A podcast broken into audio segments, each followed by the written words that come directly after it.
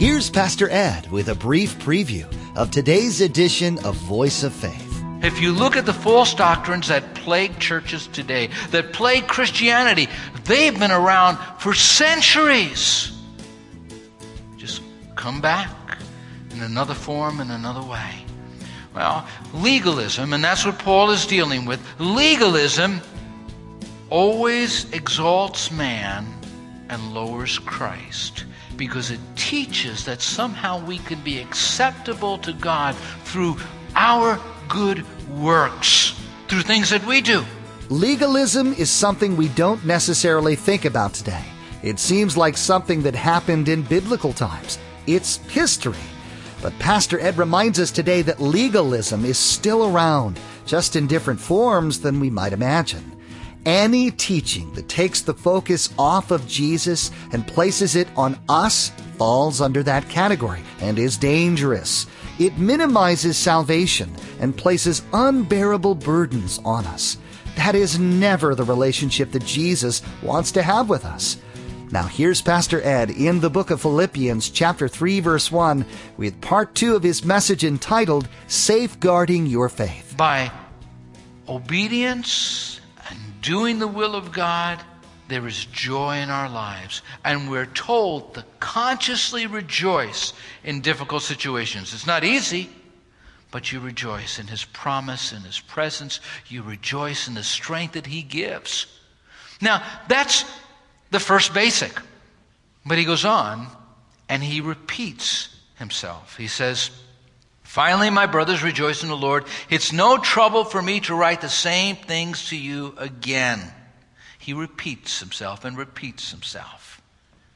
Well, repetition is important. Oftentimes we look for the novel, the different. We want something that will just a new twist on it. Paul the Apostle says repetition is essential, it's important. He says, I tell you the same things. Peter says, it's necessary. You know these things, but I want to tell you again. It's a safeguard for your spiritual life. We need to know the Apostles' Creed. We need to know the basic tenets of faith. And we need to hear them again and again and again and again. Repetition is important. Uh, a mature Christian does not shy away from hearing the old, old story. As the songwriter said, I love to tell the story.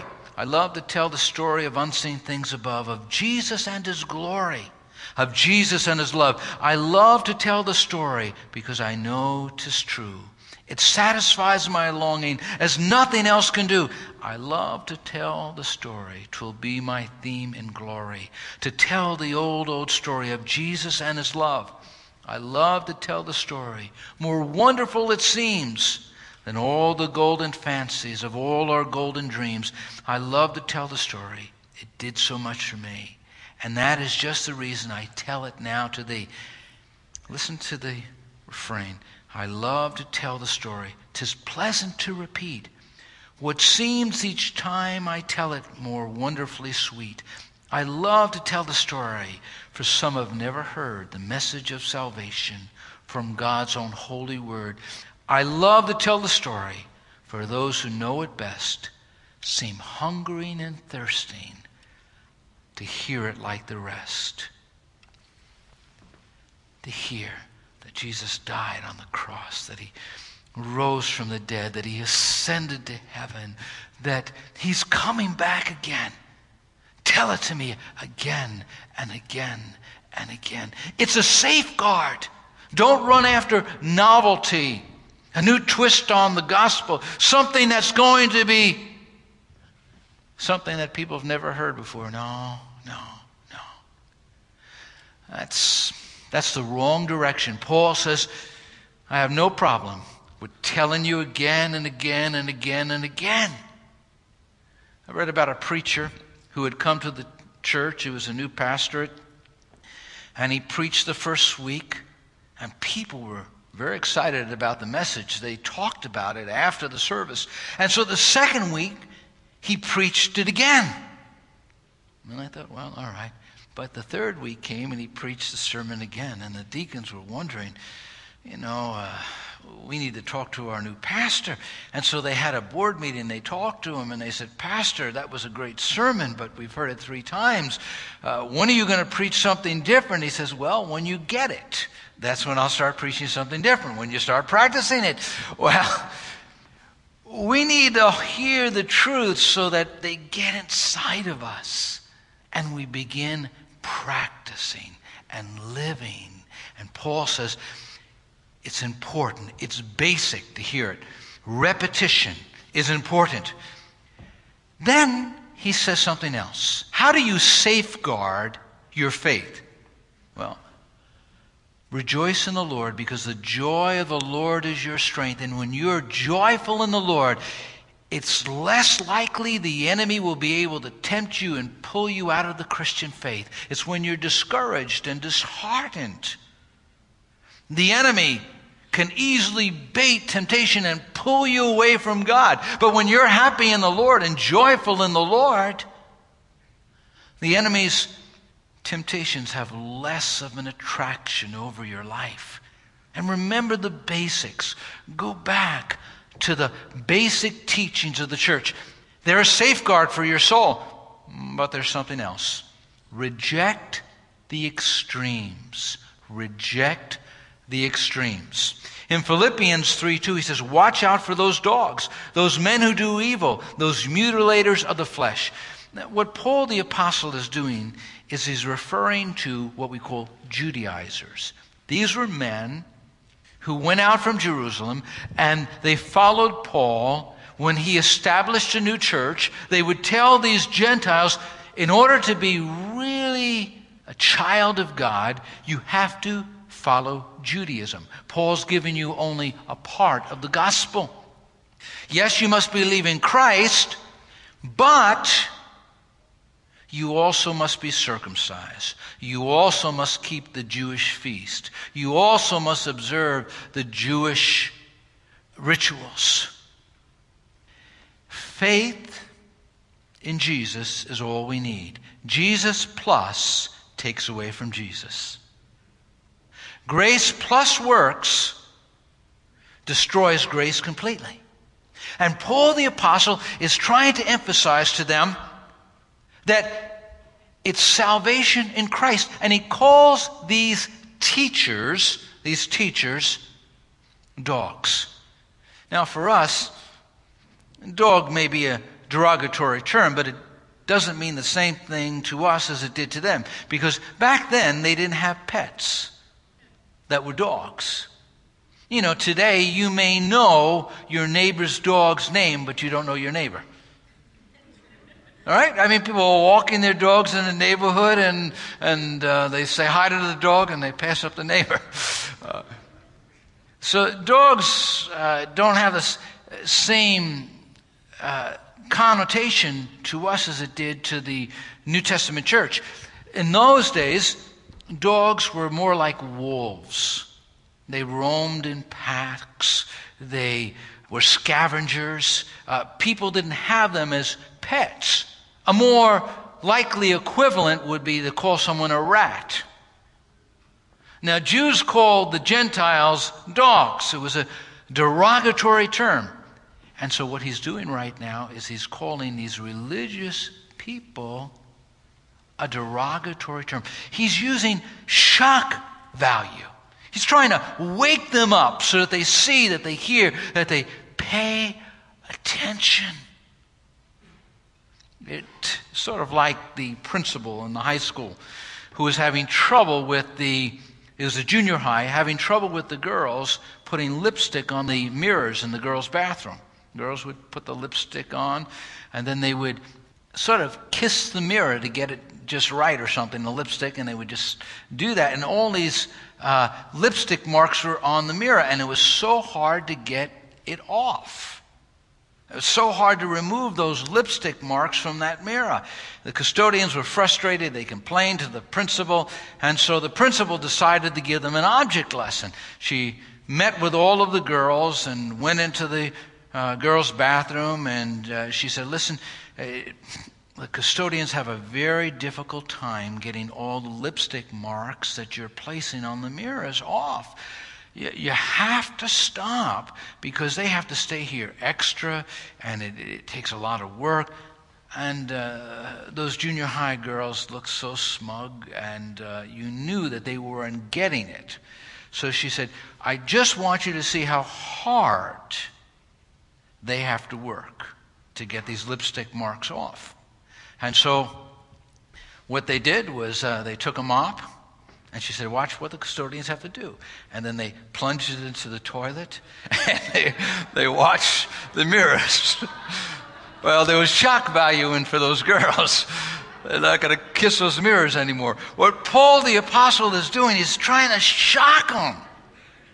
He's saying, these teachers, instead of being holy men, are like dogs, like these wild animals roaming through the streets.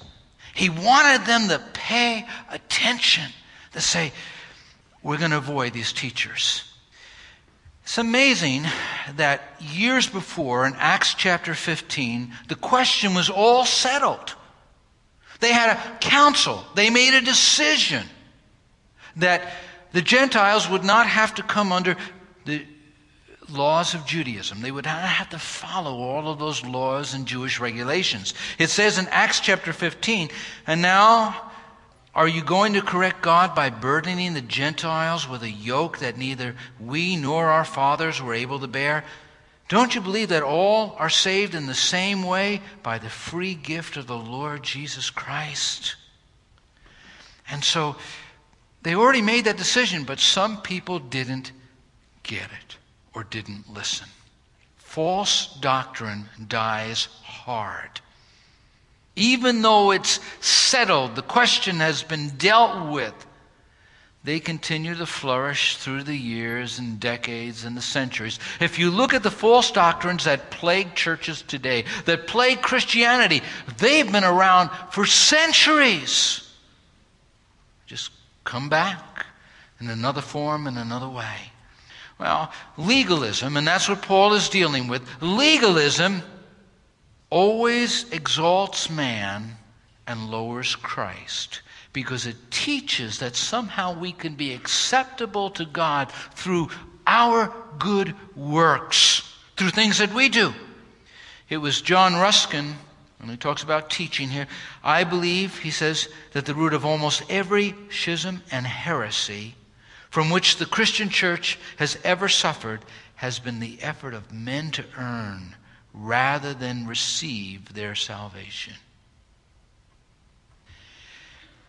Someone also said one era is a bridge to another era. When we get into false teaching, it always leads us further and further away from God. It makes his presence more distant. And so here, Paul the Apostle is using the strongest possible terms. He's saying, watch out for those dogs, those men who do evil. What they were doing, they were considering good. They were saying, listen, follow this observance, that observance. They considered it evil. Paul said, uh, they considered it good works. Paul considered it an evil work because in people's minds it was making them think that they could earn their standing with God. When you were saved and accepted Christ, and you asked Him to be your Lord and Savior, what works did you bring to win His favor? No, you came with nothing in your hand. As a songwriter says, simply to the cross you clung. Well, salvation is that way. It's that way when you first get saved, and it's that way all through the journey of faith. You can't come to God and say, Dear Lord, I'm acceptable to you today because I've been tithing for 30 years. God, I know you're going to hear my prayer today simply because I am doing all these good works of benevolence for people. No, God hears us on the basis of grace and mercy. Everything we receive from Him is His loving character reaching out to us. And Paul did not want them to get into a religion where they felt, oh, because I read my Bible and because I pray, God's going to hear me. Well, we ought to read our Bible and we ought to pray. But we do it not to earn brownie points with God. We do it because we want to love the Lord and serve the Lord. If those Jewish people wanted to keep their traditions, and I, I, know some Messianic Jews today who follow very carefully Old Testament passages of Scripture. I think that's fine, as long as they don't mistake that for their acceptance with God, and as long as they don't say to other Christians, you have to do this in order to be a good Christian, accepted by the Lord. No, we're accepted on the basis of what Jesus did. And so we have to be careful. Listen to the Living Bible translation in 2 Timothy 4 3 to 4.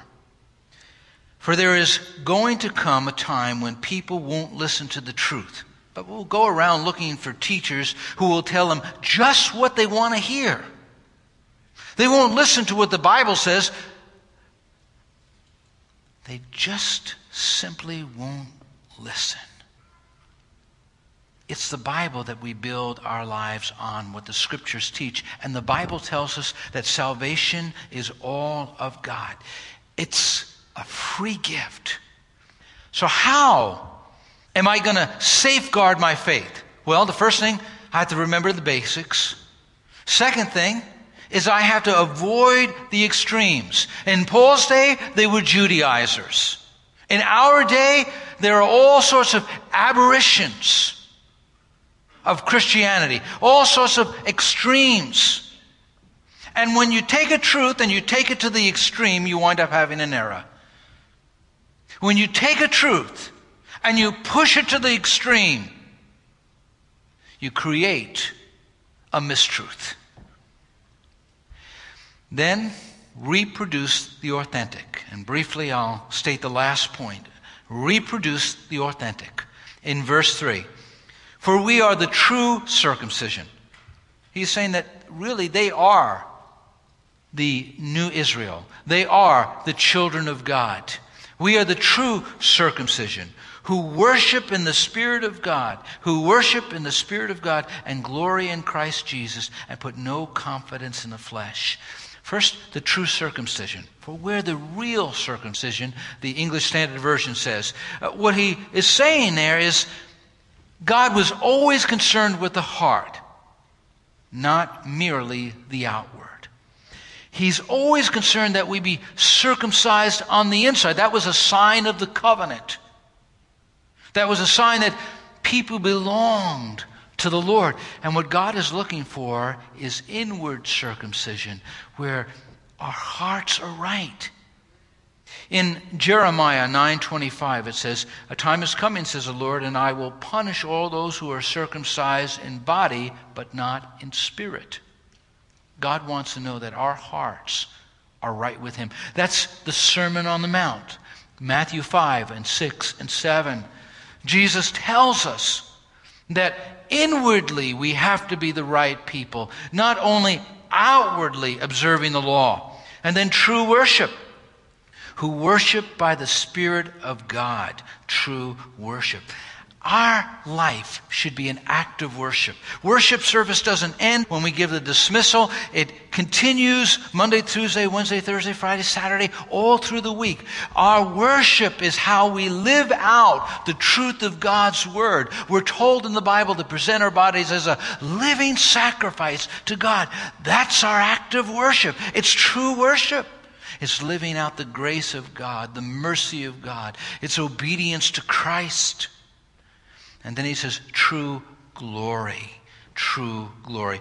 Glory in Christ Jesus. The Spirit comes into our life so that we will exalt Jesus. The Spirit, Holy Spirit, lifts up Jesus. And in the believer's life, He's going to lift Jesus up. That's why you can't stop praising the Lord.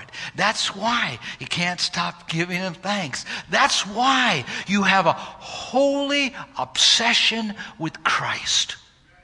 He is central. He is everything. I think of um, Charles Wesley, who wrote, Jesus, lover of my soul, he says, Thou, O Christ, are all I want, more than all in thee I find. There's that divine obsession, that singular focus on Jesus Christ. And then finally, the true confidence. He says, For we are the real circumcision who worship by the Spirit of God and glory in Christ Jesus and put no confidence in the flesh. That simply means you don't trust in your good works.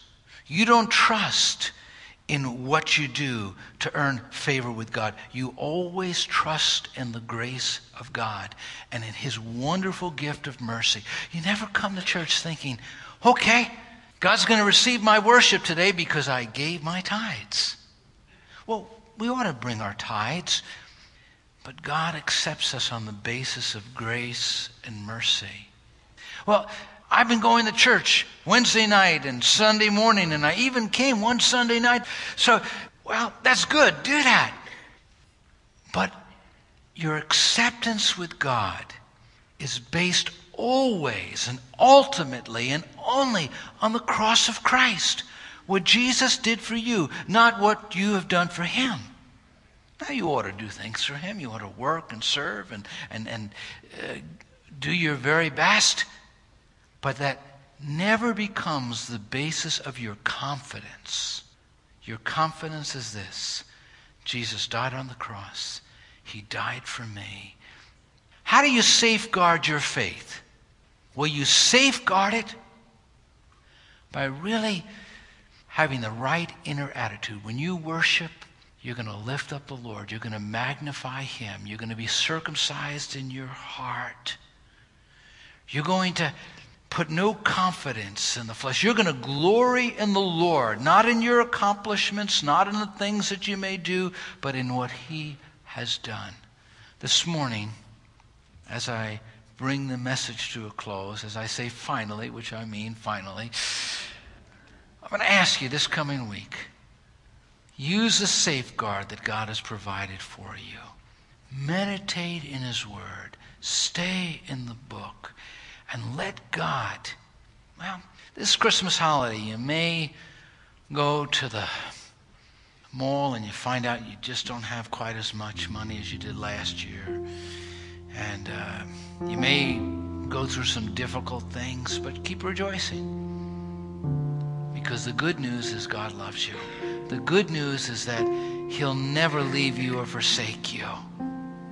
And then you just make sure that you don't let extreme teachings veer you off to the right or the left. Stay on the simple, basic things that we need to hear over and over again because that's a safeguard for our soul. That's the eternal truth, and it doesn't change. And the more you know it, the more you want to hear it. The more you experience, the greater the depth you see within it. And just guard your life. Walk with the Lord. And you'll be one day arriving in your home, heaven above, arriving and seeing the Savior. And you'll receive a welcome, all of heaven rejoicing that you've finished the race, that you've run the course, that you've completed. Commonly called the Book of Joy, Philippians is a powerful book to Christians. This book exhorts us to have joy in the midst of trying times, to be united as Christians by our head, Jesus Christ, and to be people with testimonies in our communities that are known to be honorable. Each day here on Voice of Faith, Pastor Ed will be teaching verse by verse through the book of Philippians. This 19 part series will certainly encourage you in your walk with Jesus Christ. Perhaps today's message sparked a thought in your mind, an area in your walk with Jesus where you need to grow. We encourage you to download today's message again to review. Simply log on to voiceoffaithradio.com and select today's date from the Voice of Faith media player. Again, that's voiceoffaithradio.com. Now, we'd like to invite you to join us at Faith Assembly for worship on Sunday mornings at 9 and 11 a.m. or Wednesday evenings at 7 p.m. For driving directions and more information, log on to voiceoffaithradio.com and follow the link to Faith Assembly. Or feel free to give us a call at 845 462 5955. That's 845 462 5955. Well, that's all the time we have for today. You've been listening to Voice of Faith with Dr. Ed Jones. We invite you to join us as Pastor Ed continues teaching through the book of Philippians, right here on Voice of Faith.